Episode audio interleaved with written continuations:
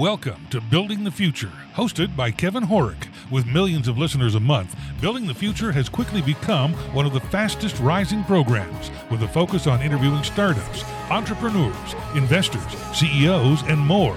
The radio and TV show airs in 15 markets across the globe, including Silicon Valley. For full showtimes, past episodes, or to sponsor the show, please visit buildingthefutureshow.com.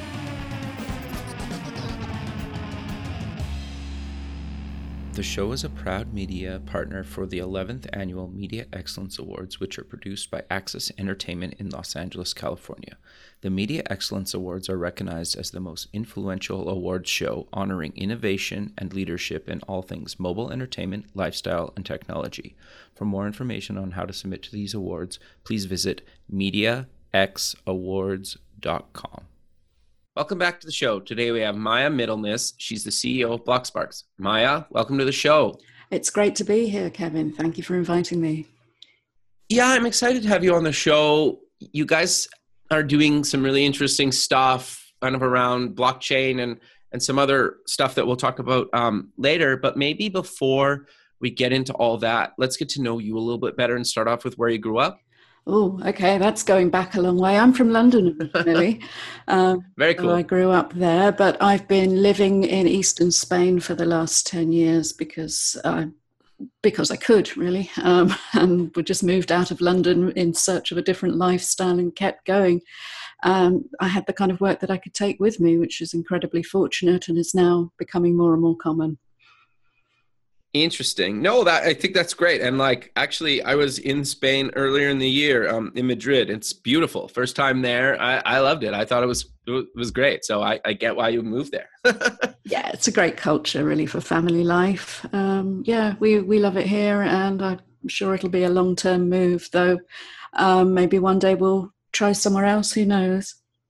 Interesting. So you went to university. What did you take and why? Uh, oh, okay. Now this is going back into the dim and distant. I, I love it. I love it. um, interestingly, I very nearly did a physics degree, which would have been a terrible okay. mistake.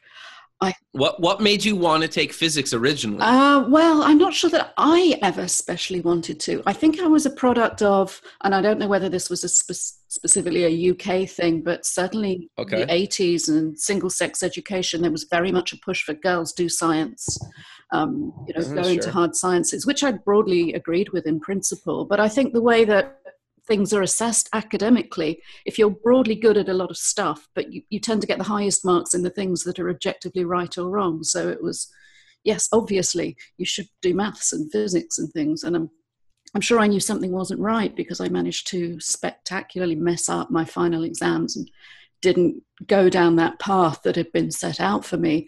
And then okay, I went traveling and did other things instead for a while and ended up going back and doing a psychology degree in my mid 20s, which was actually far more interesting, I think. Okay. What, what made you want to take psychology then?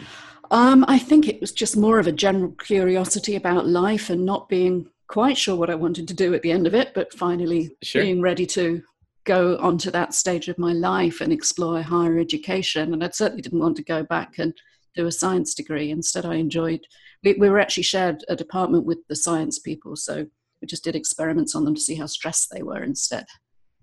Interesting. Okay, that must have been quite fascinating, actually.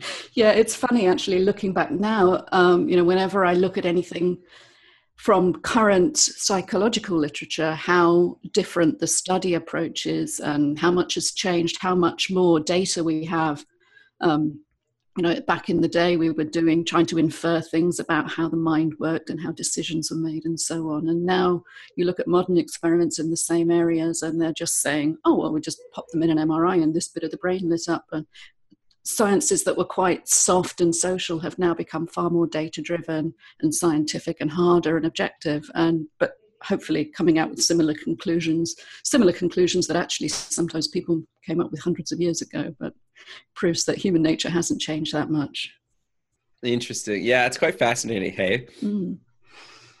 So you actually you got a you you also went to university and, and, took some business what what did you take there and what made you do that as well well um i say i did psychology because i was generally interested in people and life but i didn't sure. really know what i wanted to do and i I worked around, I did a lot of voluntary sector and community development type work, which was very cool. Sort of, you know, save the world type work, which was interesting. Then I ended up working in market research for a while. And I studied part time to get a, a business diploma just because it was a useful way to extend what I was doing and learning. But again, without any very clear goal in sight. I mean, by then I'd realized I was never going to be a physicist. Um, okay, so sure. That was fine. I, in fact, I remember joking about it once with somebody. It was actually my mother who was a writer and finally pushed me down this road career wise a few years ago and saying, I wish we'd picked that up when you were in school, but now you make a lot more money splitting infinitives than splitting atoms. And that was the way it was always going to be.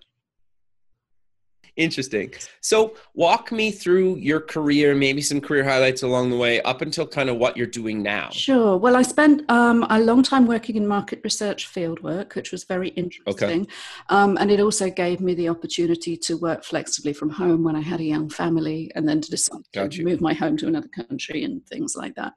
But I was becoming more and more interested in the storytelling and content creation around that and the marketing of the business. And drifting more and more. Um, we didn't call it content strategy then because it didn't really sure. have a word, but it was telling the stories about what we were doing and getting to new audiences in different ways.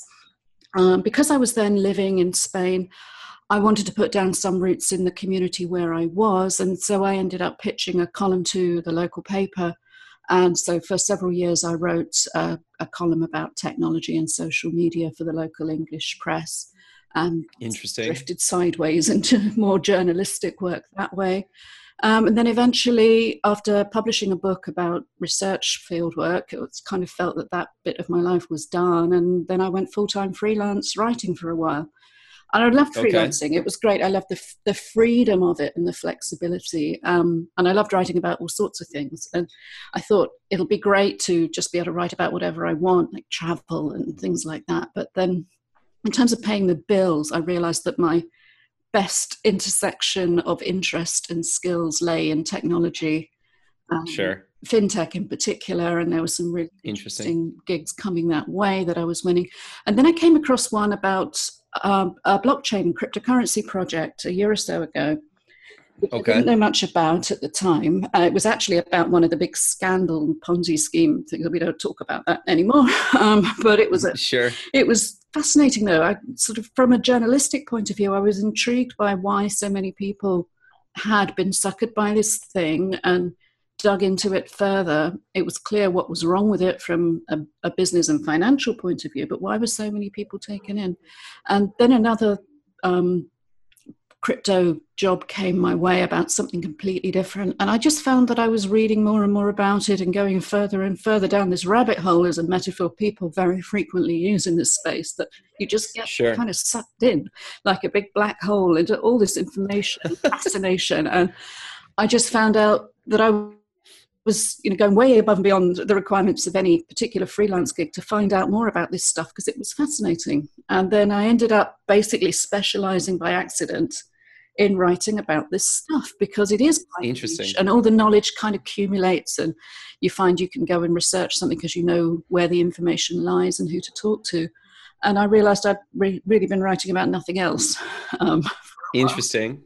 And I, I was so, okay with that no I, I it's that's quite fascinating actually so for people that maybe don't know what exactly it is how do you describe what kind of blockchain and all the stuff you write about is actually kind of about. Right. Um, well, lots of people, probably like I was a year or so ago, were vaguely aware that Bitcoin was this kind of digital currency that sort of sure. got a physical manifestation, but um, it was all online, it was all digital, and probably had something to do with drug dealing or um, terrorism yeah, or, sure. or, lots of unsavory associations. And really I knew nothing about the blockchain technology that powered it, along with other technologies. But the fascinating thing about blockchain is, for me, I think it ties back to the original work I once did in community development, the kind of inclusiveness and transparency of it.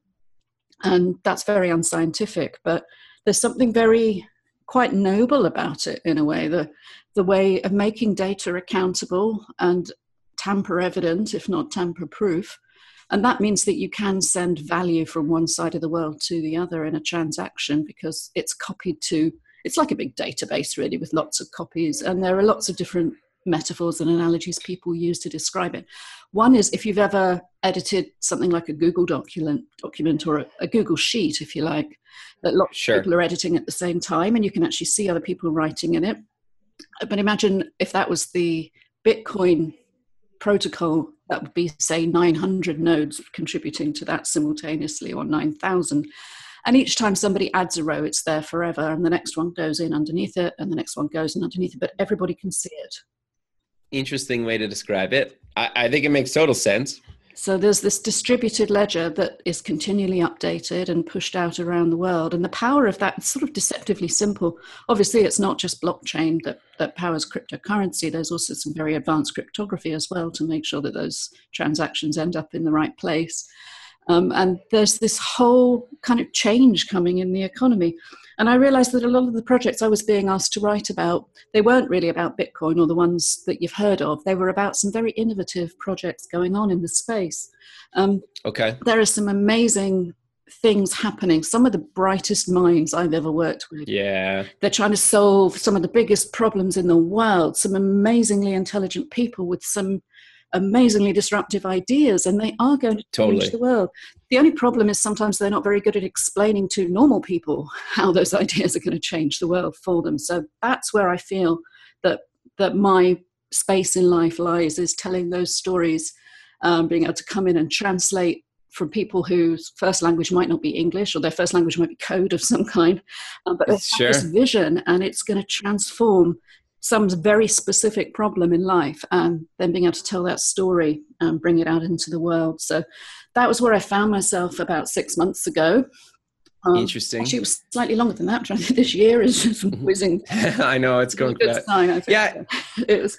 I realized it, it's people wanted more. Uh, they, they didn't just my specialism is long form storytelling you know article okay and press and so on but i was finding clients that were working and seeking funding particularly needed a broader range of marketing communication so that was when i decided i needed to bite the bullet and put together a team in order to deliver. Okay. Having loved freelancing and the, the flexibility of that, it's actually great to be working with some fantastic people again and putting together a team of specialists in social media, in press, you know, actually getting things out to journalists and infiltrating traditional media bit by bit, slowly, um, and starting to tell the stories of these amazing startups and what they're doing. Sure, and that's this is that's Blocksparks, right? That's Blocksparks. Yep. No, interesting. Yeah, I, I think just to kind of echo what you said, as kind of somebody that's kind of been on the technical side of things, and I don't really consider myself a very good writer. Um, it sometimes it's really, really challenging because as a technical person, sometimes you either talk over people's heads or you you talk kind of like down to them because you you simplify it too much and trying to figure out with it like especially if you meet somebody right like you meet somebody for the first time you have like almost like seconds to gauge kind of where you think their technical expertise is or isn't. Yes. And if you start kind of talking to them if you if you misguess that in either direction you can offend somebody so fast yeah. and like you don't mean to but it, it's interesting right? it is uh, because i think the world is just becoming so niched and so mm-hmm. there's so much knowledge in the world i mean i would love it if, you know if i'd lived two or three hundred years ago and an educated person in the renaissance would have been expected to be generally educated about everything you know you would have the whole world's knowledge about poetry and languages and astronomy and everything if you were a reasonably sort of middle class traveled probably a man. Um, whereas nowadays nobody can be like that. Nobody can know everything there is to know about everything. We all have these little tiny narrower and narrower spheres yeah. of interest and knowledge and just trying to connect those things up. It's a great place to be operating but it has a lot of challenges and as you say you can misjudge it um, and you've got to make these snap judgments about people. And I suppose we do it all the time, just in general conversation yeah. when you meet somebody.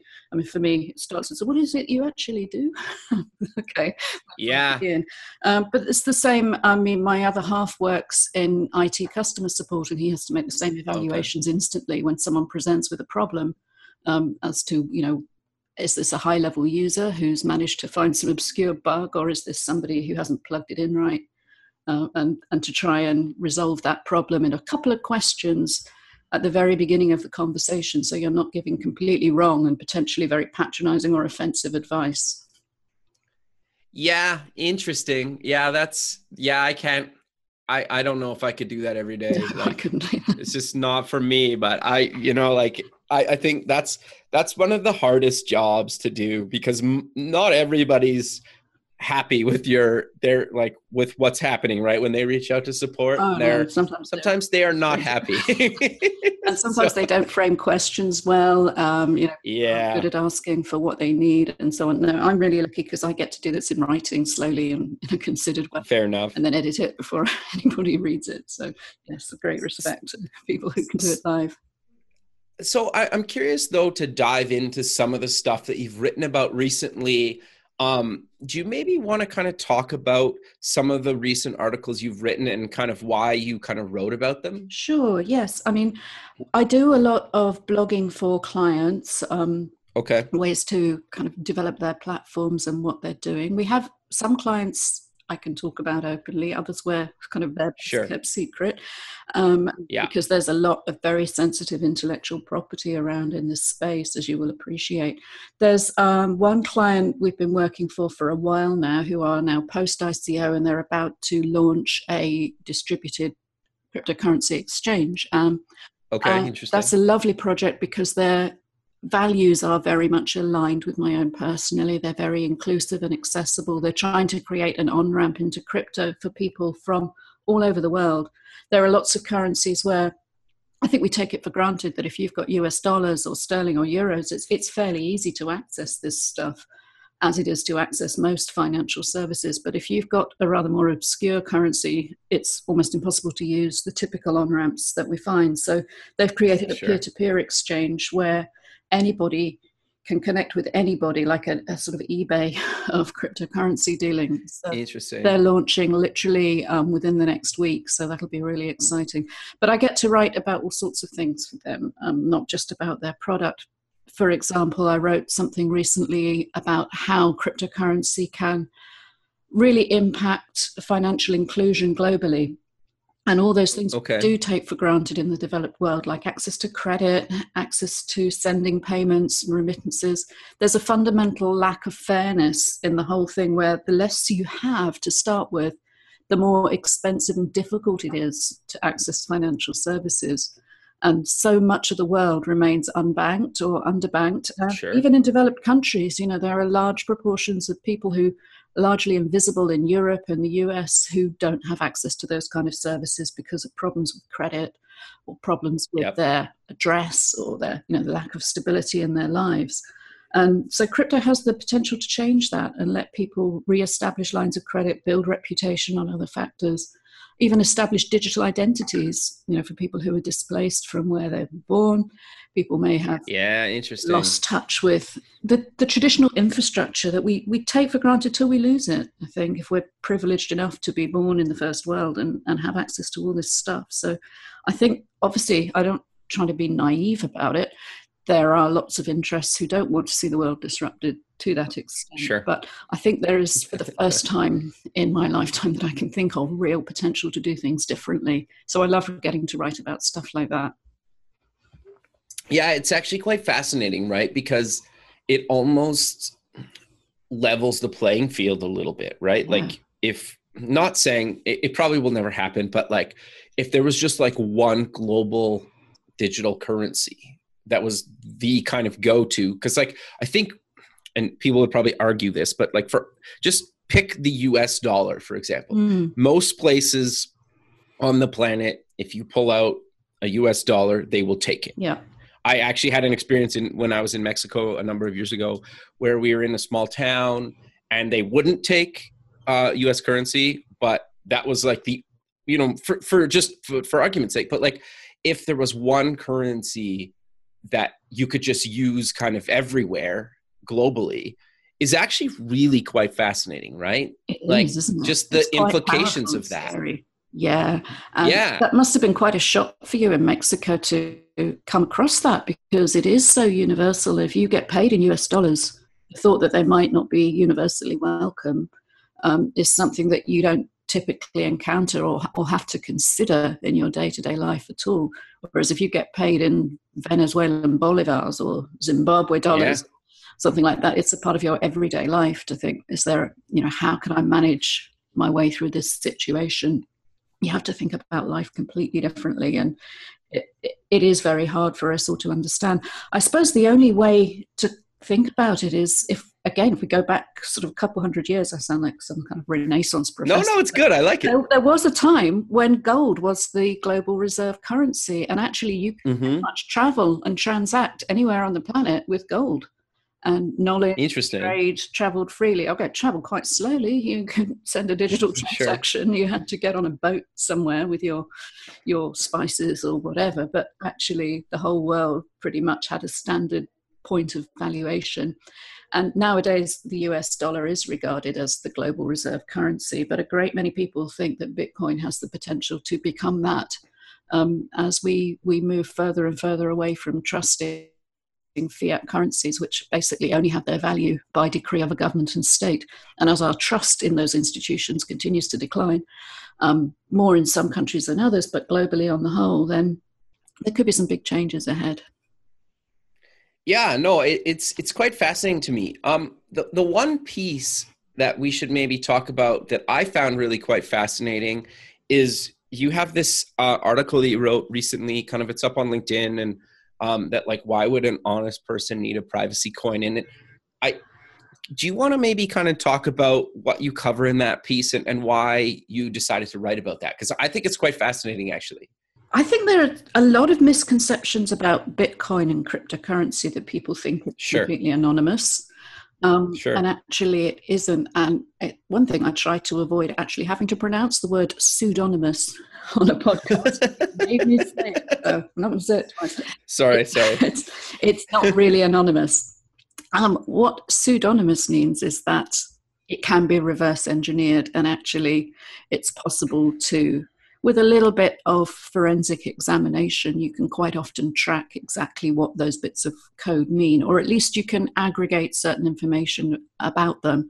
And I think in this big data world that we live in, it's easy to forget that actually there there are people, whether they're trying to get you to reveal your bank password or whatever, that who are quite good at putting different bits of information together out of huge data sets and trying to socially engineer their way into your Facebook account or your, your bank account or whatever. So we think of Bitcoin as anonymous. It isn't. And there are people, you know, that's how they were able to catch various um, people who've distributed malware, people who've tried to bribe people, people who've held people to ransom. There people think Bitcoin is anonymous when it isn't. Um, the reason I think it's interesting is that privacy is so much in the public eye at the moment. I think we're having to really rethink privacy as a world in 2018 because of the way that data moves and travels and is bought and sold. Whether it's Zuckerberg appearing before the Senate and trying to explain how social media works to yeah. people from another century who are the ones making the rules about this stuff that affect us all wherever we are in the world. Um, and and then at the same time, you've got huge companies like Equifax just losing shed loads of data, yeah. and all those people's details are compromised. And there have been other huge breaches in the UK recently, where like tens of millions of customer records lost. And the companies involved say, well, nobody suffered any financial loss, so we don't have to pay any compensation or, or really do anything except apologize. And even under new legislation in Europe with GDPR, they're really the fines amount to little more than a slap on the wrist for really big players.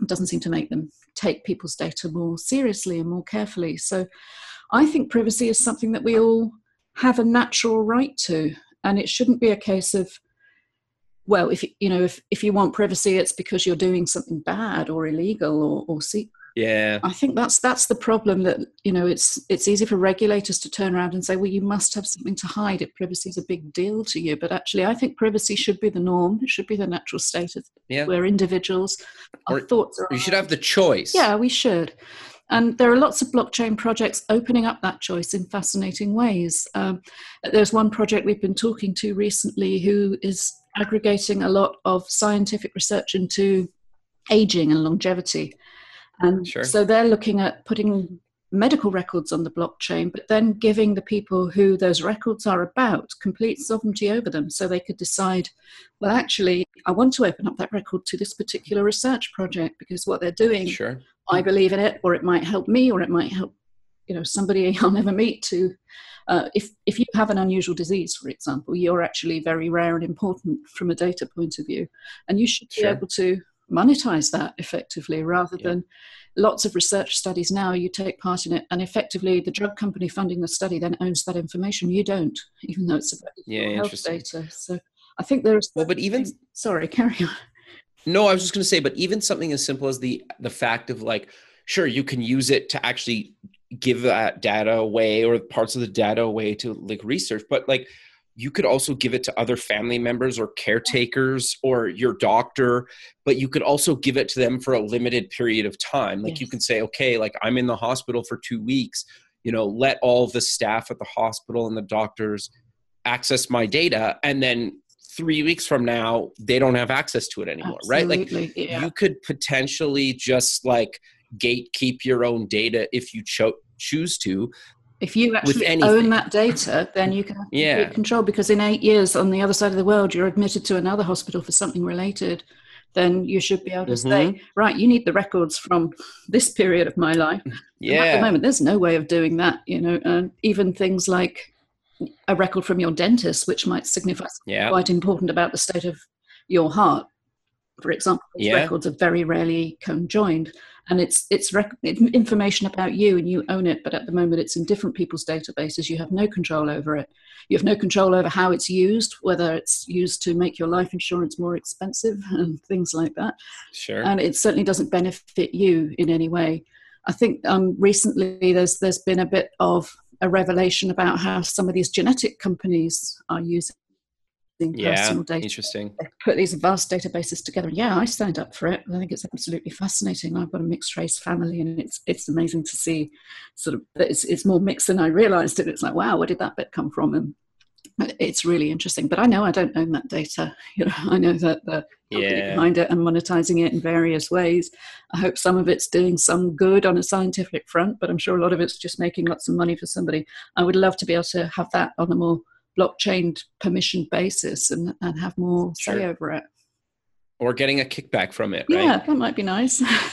I haven't got anything yeah. interesting, I don't think, in my in my Well, you never know though, right? Like the the thing that I keep thinking about, and obviously we're so far away from it, but like if you had all the data since kind of the day you were born mm. about like everything, mm-hmm. right? Like personally, professionally, your medical history, your DNA, everything, right? Like, and you could kind of decide how that was used almost like from your phone, for example, right? Mm-hmm. Like, and you could just, okay, you need access to my dental records. Here's everything since the day I was born. Or, here's my like you said medical history because i'm in a hospital in another country that i'm traveling to and like they can have access to everything like for that day or maybe it's just on your phone or something right like having that your data at kind of your fingertips is really quite fascinating to me i know that scares some people but i think like I, I don't I like that stuff, yeah. right? Like I think that's kind of fascinating. It requires a complete rethink though of of what that data is, who owns sure. it, who has an interest in it. Um, and people don't see the value in it. There's a, a an upmarket supermarket chain in the UK, and my mum okay. has the loyalty card for it. And the deal is sure. with this loyalty card, you can have a free cup of coffee whenever you okay. go along and do a shop or spend over a certain amount. And she was blown away okay. by this. This is fantastic. You know, I can go and do my shopping, then I just put the shopping in the car, then I can go and have a free coffee. And we had a long conversation about how expensive that coffee really is, what that coffee is actually worth. You know, it, it it's basically it's a very self-selecting set because it's an expensive supermarket. Uh, of sure valuable consumer data that builds over years. It's trends about so many products, about so many ingredient types, about seasonal data, um, even what kind of credit card you use to buy it with, what the size of your shop. I mean, yeah. the, the insight there, the value for the firm is so incredibly deep as far as consumer yep. insight goes that coffee that's nothing compared to what they're getting out of it and i think until people start to see that they are the product in this situation yeah. you know the, the coffee is doesn't go anywhere near it people don't start to take ownership of it it's you know it's in the same way that people are surprised to hear that Facebook is is flogging their data left and right. I really, know this shouldn't surprise you. You you've given all this free coffee because you can you can share your photos, you can make friends, you can join groups, you can do this and that. Until people start asking themselves, well, how's that being paid for? Um, you know, where's mm-hmm. where's the money in all this? And people don't think like that. There's another project we're involved with, which is about air travel rewards, which is again, sure. so, uh, you know, a very affluent consumer subset, people who fly regularly. And for some reason, it seems really difficult for them to get meaningful rewards and actually be able to use their points for something like a free flight, which they actually want. Um, so this is a project just to aggregate all of that data, but again, to make the user central to it and their experience, and not just to bring together the points plans from all, all different airlines by means of a, a crypto token so they can be intertraded, which is a really exciting idea. But it's the fact that the consumer might have a choice in that and might be able to say, well, actually, yeah, I want to, I earned these miles over there, but I want to use them over here. And this is what I want to gain yeah. from it. And also that I might choose to unlock some of my behavior as a consumer to help in research, but that I will get rewarded for that and I will earn additional points yeah. for being part of those studies. Yeah, no, that it's quite fascinating. The other thing that I find fascinating about, like, just to go back to your grocery store example, like, if you could control the data that they're using about you to to actually benefit you and i think the simplest example is if you get you have their loyalty card and you run their app and you have like a food allergy or something yeah. and it can suggest kind of meals for you or new products or products to buy that you know you can eat with your food allergy you would probably more likely openly give some of your data away for the convenience of that. You you might, Absolutely. right? Absolutely. And that's where your idea of a universal personal blockchain comes in that yeah. information could be put together without compromising your personal identity. Maybe the supermarket could even warn you, hey, that thing you're about to buy, that processed food, you know that has ingredient X in it.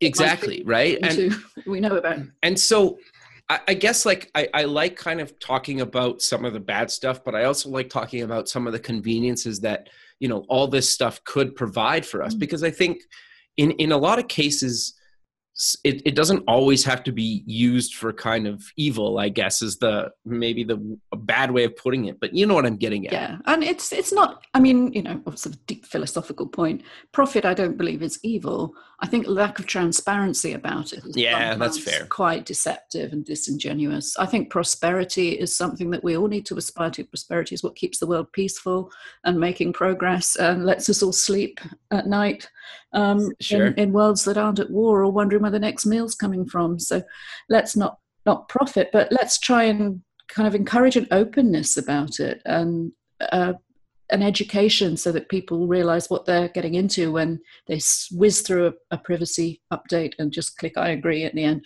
because they're not going to read 47 pages of dense small no. explaining what was going to happen to their data. That doesn't work. And, you know, for all the new laws in Europe about privacy that's supposed to make privacy by design more central. I think all it's done is make people write longer and longer policy documents that no one's ever going to read. Interesting.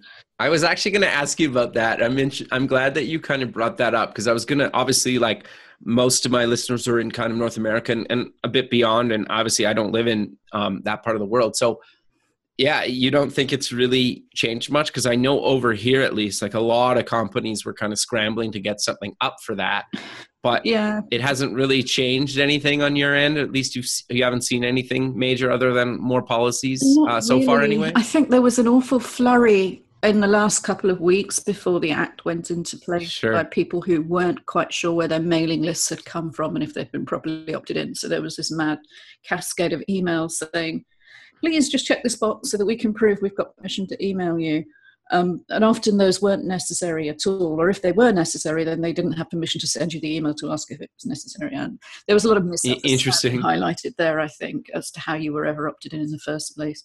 But an awful lot of people seem to have stopped there, and there's so much more to privacy by design. And I think what a lot of people sometimes forget is these big high profile breaches, the likes of Equifax and so on, they're yeah. not generally as a result of somebody doing something deliberately malicious from within the organization. Someone saying, yeah. sell all these records.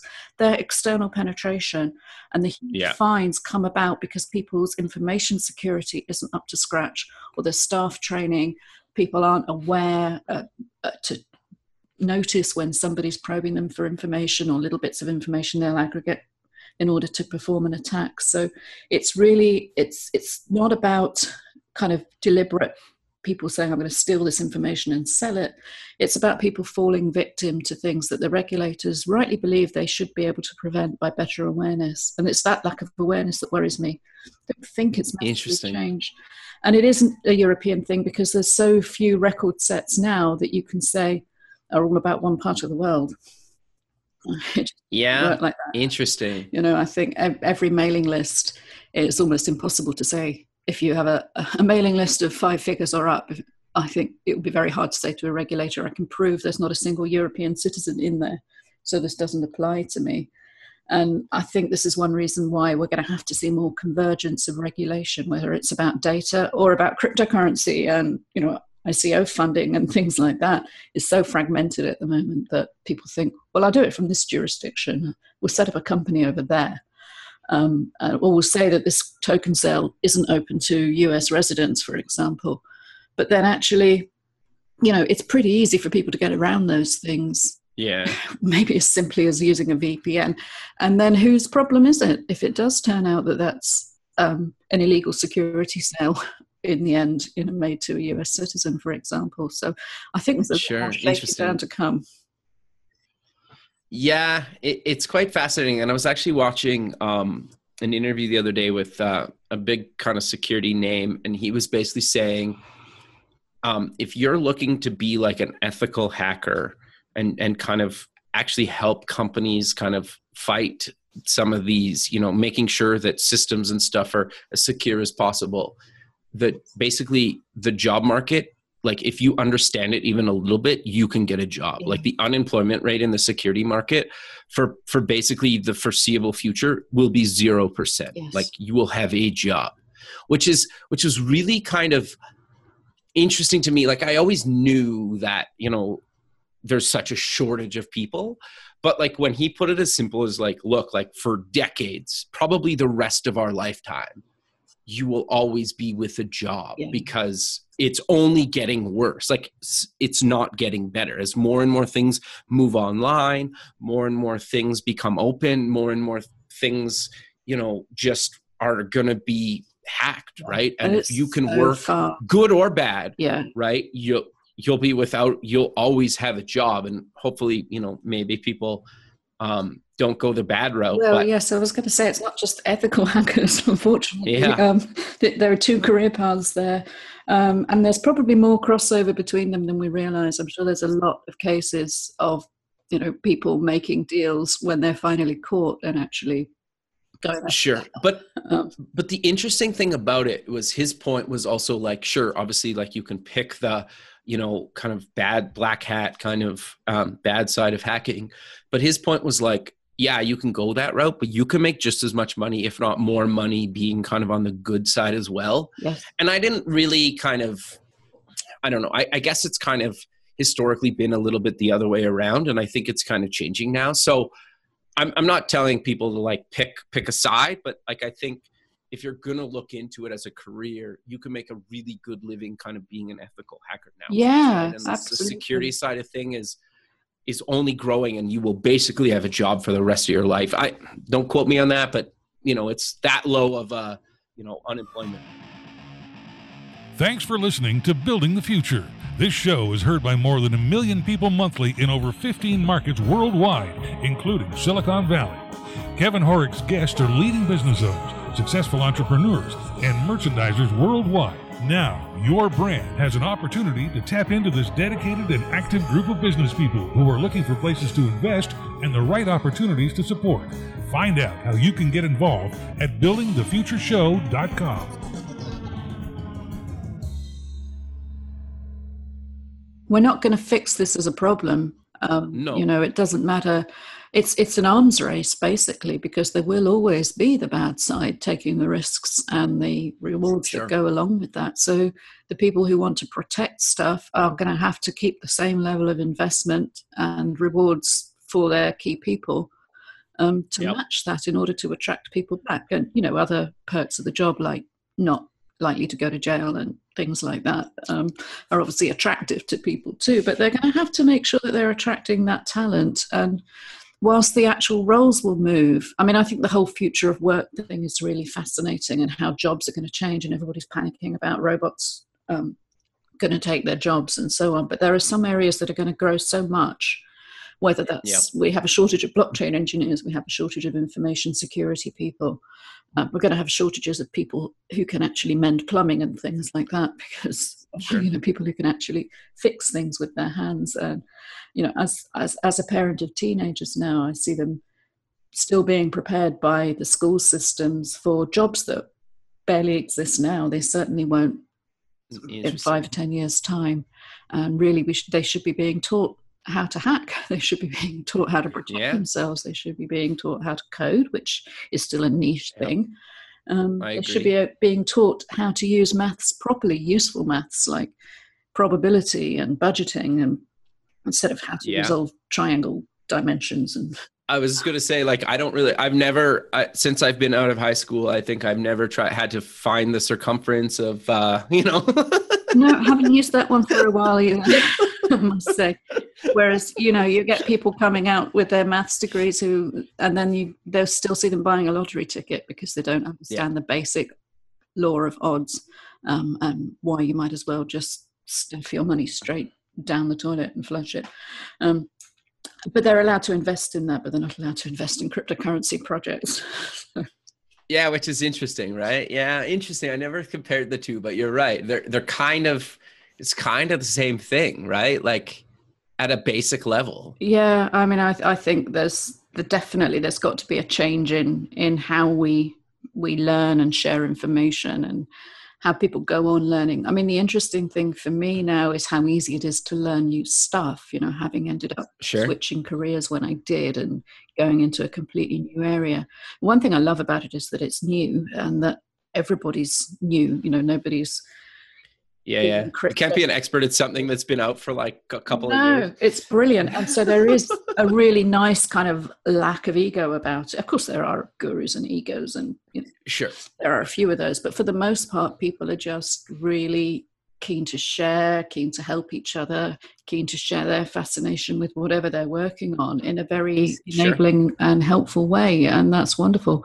And I think the fast movingness of it the way it's all getting fragmented into so many different possibilities and the way that people get behind their projects and get really excited about them is great. And so yeah nobody can say i've been a blockchain guru for 30 years. Because we know they're lying. Mind you somebody told me the other day crypto years are like dog years. So oh right. Okay. We all you. do have lengthy generation spanning careers already some of us sure.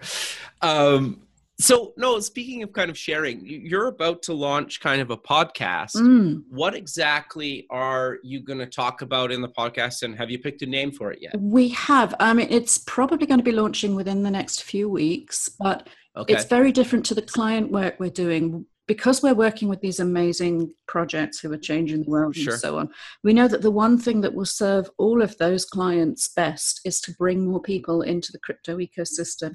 And it's something sure. that I feel very strongly about personally that people need to know about this stuff, not at the high level, geeky um, sure. level or even the will you fund us level, but just how do I buy stuff with crypto? How do I own a little bit? Of this currency where there's only going to be 21 million of them ever and they're all going to get sold. Um, so, what we're going to launch is we'll see how it goes, but we want to start telling stories at a much more fundamental level and explaining to people what blockchain is. Um, mm-hmm. How to keep themselves safe. You know, I spent so long in consumer research. I'm very, very aware that it's difficult at the moment and that if you make a mistake, you can lose a lot of money. So I want to come at this more from a consumer finance advice point of view. Uh, so obviously, won't be giving financial advice. Be very clear about that. There'll be sure. disclaimers um, at the end of every session. But I want people to feel a little bit empowered to understand this stuff, to realize that to use it, you don't have to be a blockchain engineer in the sure. same way that you don't have to be a computer engineer to use Facebook. You know, yeah. there are lots of people working on tools to make things far more accessible to users and and it's getting better almost weekly right it is getting better yes and there's lots of debate in the crypto sphere as yeah. comparing crypto to the early internet and people say you know are we in 1988 or are we actually sort of in 2001 or what and but things are changing very rapidly and so what i want sure. to do is just create a podcast for people it's called crypto confidence and it's okay. going to deal with some very very basic concepts. And it, it'll be interesting to see how it goes because it's something that people shouldn't listen to for years. You know hopefully people will quickly outgrow us and move on if they're interested in this sphere to one of the many excellent in-depth podcasts well, in the area where they go into the technology in far more detail. Very cool. I, I think a simple example and it's probably loosely related like but I think the best example that I've kind of given people before is like if you use the Starbucks app that you load with your credit card or your bank account and you just like scan your phone, you're basically using like a cryptocurrency. It's like Starbucks' currency, yeah. right? And like I know it's like a very simplified version of it, and probably like somebody that actually really understands Bitcoin would say like, no, no, no, you're completely wrong.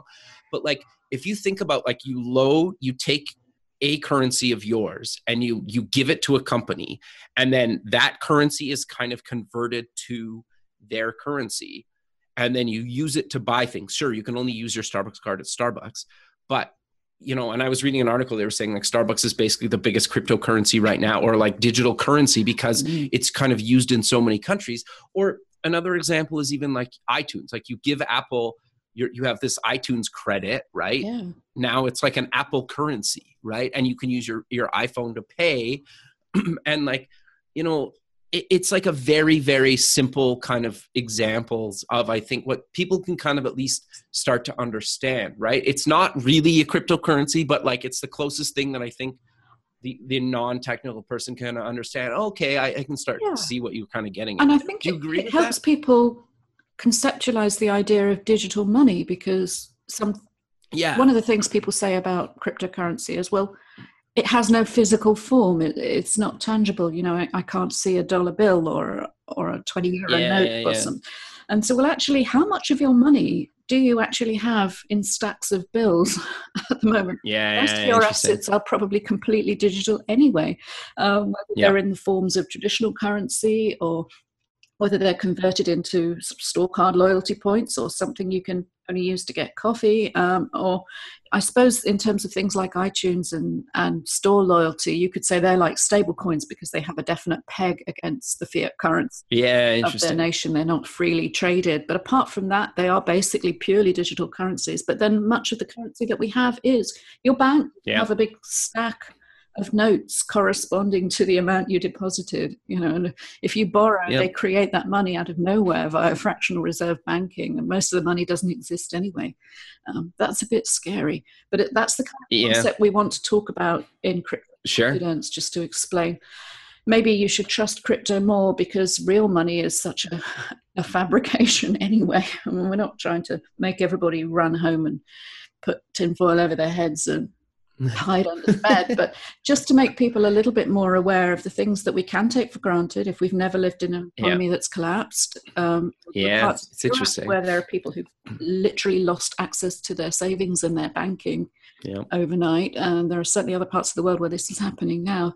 Um, and if we've never faced that, we've never really thought how fragile the whole thing is, and that there are alternatives, whether that's investing in resources like gold or oil, or whether it's maybe having some of your assets in a new kind of currency that people aren't familiar with yet. We want to just demystify things a bit, give people a chance yeah. to think about it, question it, find out more, find the right questions to ask, the right resources to follow.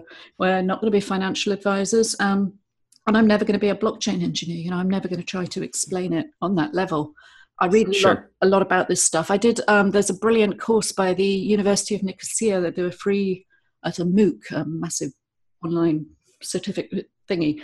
Um, okay. Great, and it's free, and they're about to start again in September. And I did that earlier this year, which brought a lot of my technical knowledge up to scratch a little bit. It certainly took me out of my comfort zone, but it's and that kind of level of just they found some very good metaphors of explaining things. And sometimes I think Bitcoin and blockchain was invented by geeks for geeks.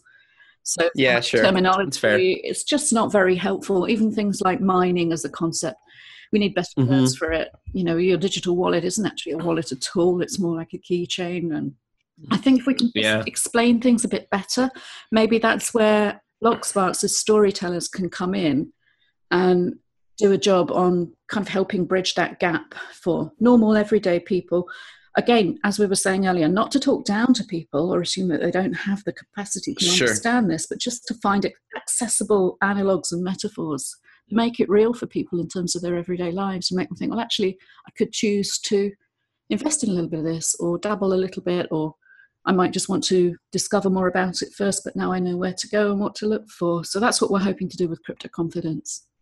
No, I think that's great because I think part of the problem with some of this stuff is most people don't really understand it, but most people are also scared to say they don't really understand it, and especially like kind of socially, right? Yeah. At least I've kind of found, and it's like, well, no, it's there's nothing wrong with you not really understanding because I think most people don't understand, and most people have the same questions as you. So if they have a podcast like yours where they could just go learn some stuff about this without other people knowing that they didn't know it before yeah. they listened to your podcast. You know what I mean? Absolutely. And we, you know, the intention is to create, uh, even if it's going to be a regular fortnightly show, to have it. It's pretty evergreen stuff that people will be able. To, sure. We'll create some detailed show notes that are in depth, so people can, if they really want to know about something that we spoke about months ago, hopefully it will still be relevant and accessible and we'll answer those questions. And I hope we'll have questions coming in from our audience as well. The kind of questions sure. that we we're already dealing with individually, socially, and or online. Um, it'd be nice to bring those together and try and explain for a, a wider audience.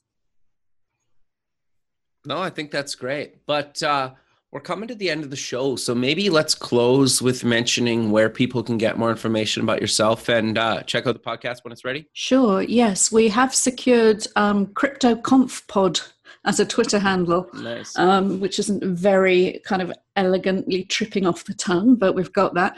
Um, and obviously, we're at Blocksparks for the, the main Blocksparks accounts. We are blocksparks.io is our home online. Again, there's, there's not a huge amount of content there, but you can find out the kind of work we're doing for clients and our own blog, the things that we're interested in and writing about there. Um, I'm always glad to connect with people on LinkedIn if anybody wants to come and talk about any of this crypto stuff or you've got a project idea, um, I'm always glad to connect people to other people in the space as well and try and work out who might be good to talk to somebody else as we get to, to know this space and the players in it. So please get in touch. Perfect. Well, I really appreciate you taking the time out of your day to be on the show, and I look forward to keeping in touch with you and have a good rest of your day. Thank you very much. Thanks. Bye. Thanks for listening please visit our website at buildingthefutureshow.com to join the free community, sign up for our newsletter, or to sponsor the show. The music is done by Electric Mantra. You can check him out at electricmantra.com and keep building the future.